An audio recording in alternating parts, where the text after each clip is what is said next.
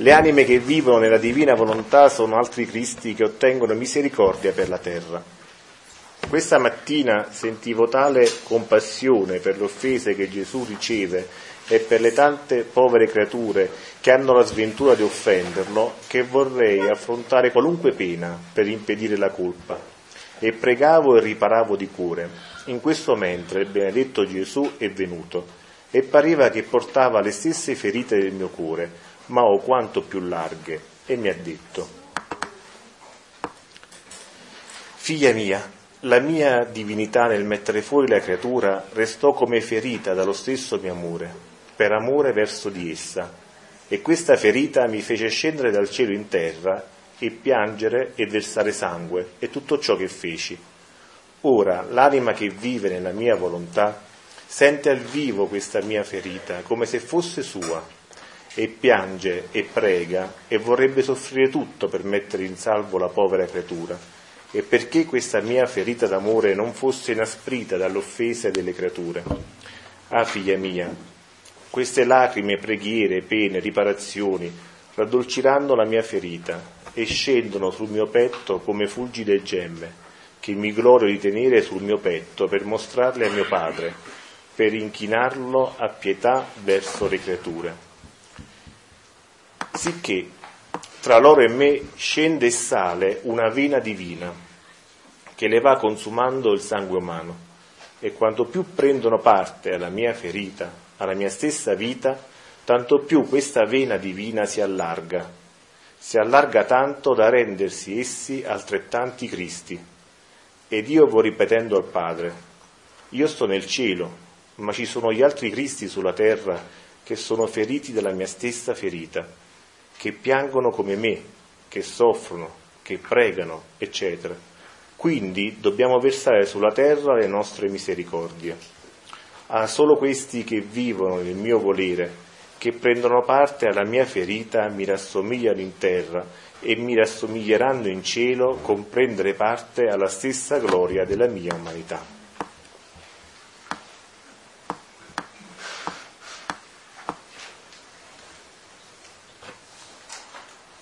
Non a caso stamattina abbiamo parlato delle ore della passione.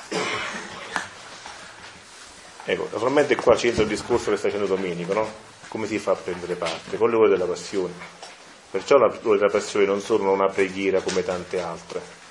Perché dice Gesù c'è una vena fra me e coloro che rivivono una mia passione sulla terra. Il che non vuol dire che dobbiamo per forza crocifiggerci, dobbiamo pensarci morenti, sofferenti e tutto.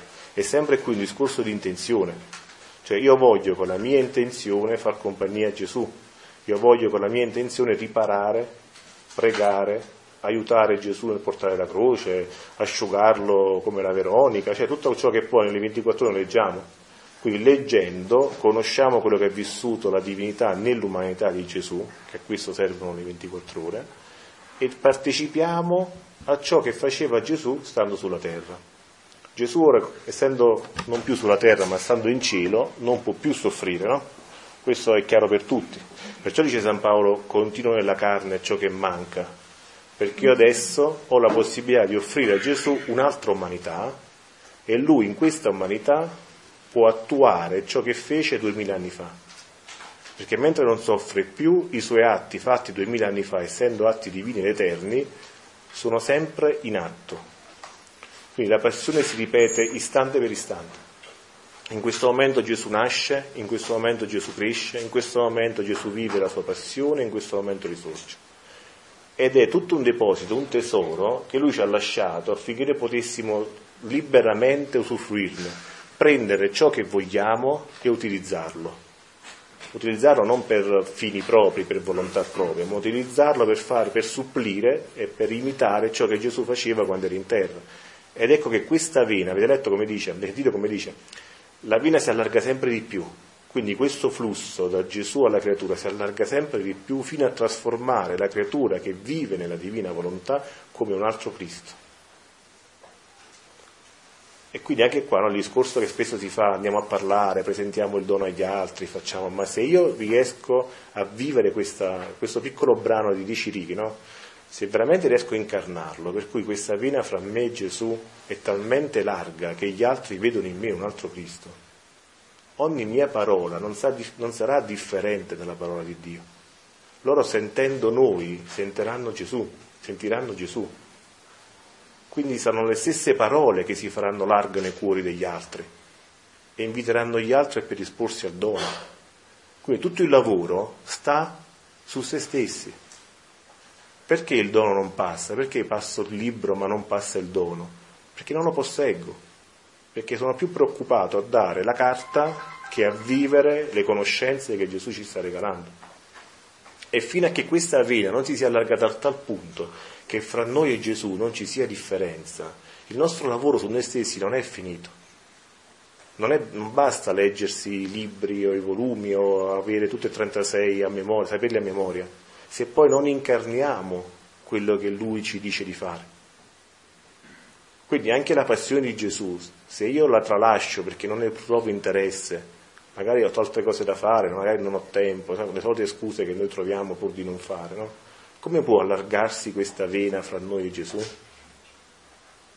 Dobbiamo aspettare la bacchetta magica allora. Dobbiamo aspettare che dal cielo scende uno, ci tocca e ci trasforma in Gesù, ma questo non accadrà mai perché essendo creature libere dobbiamo liberamente scegliere Gesù, dobbiamo liberamente voler amare come ama Dio.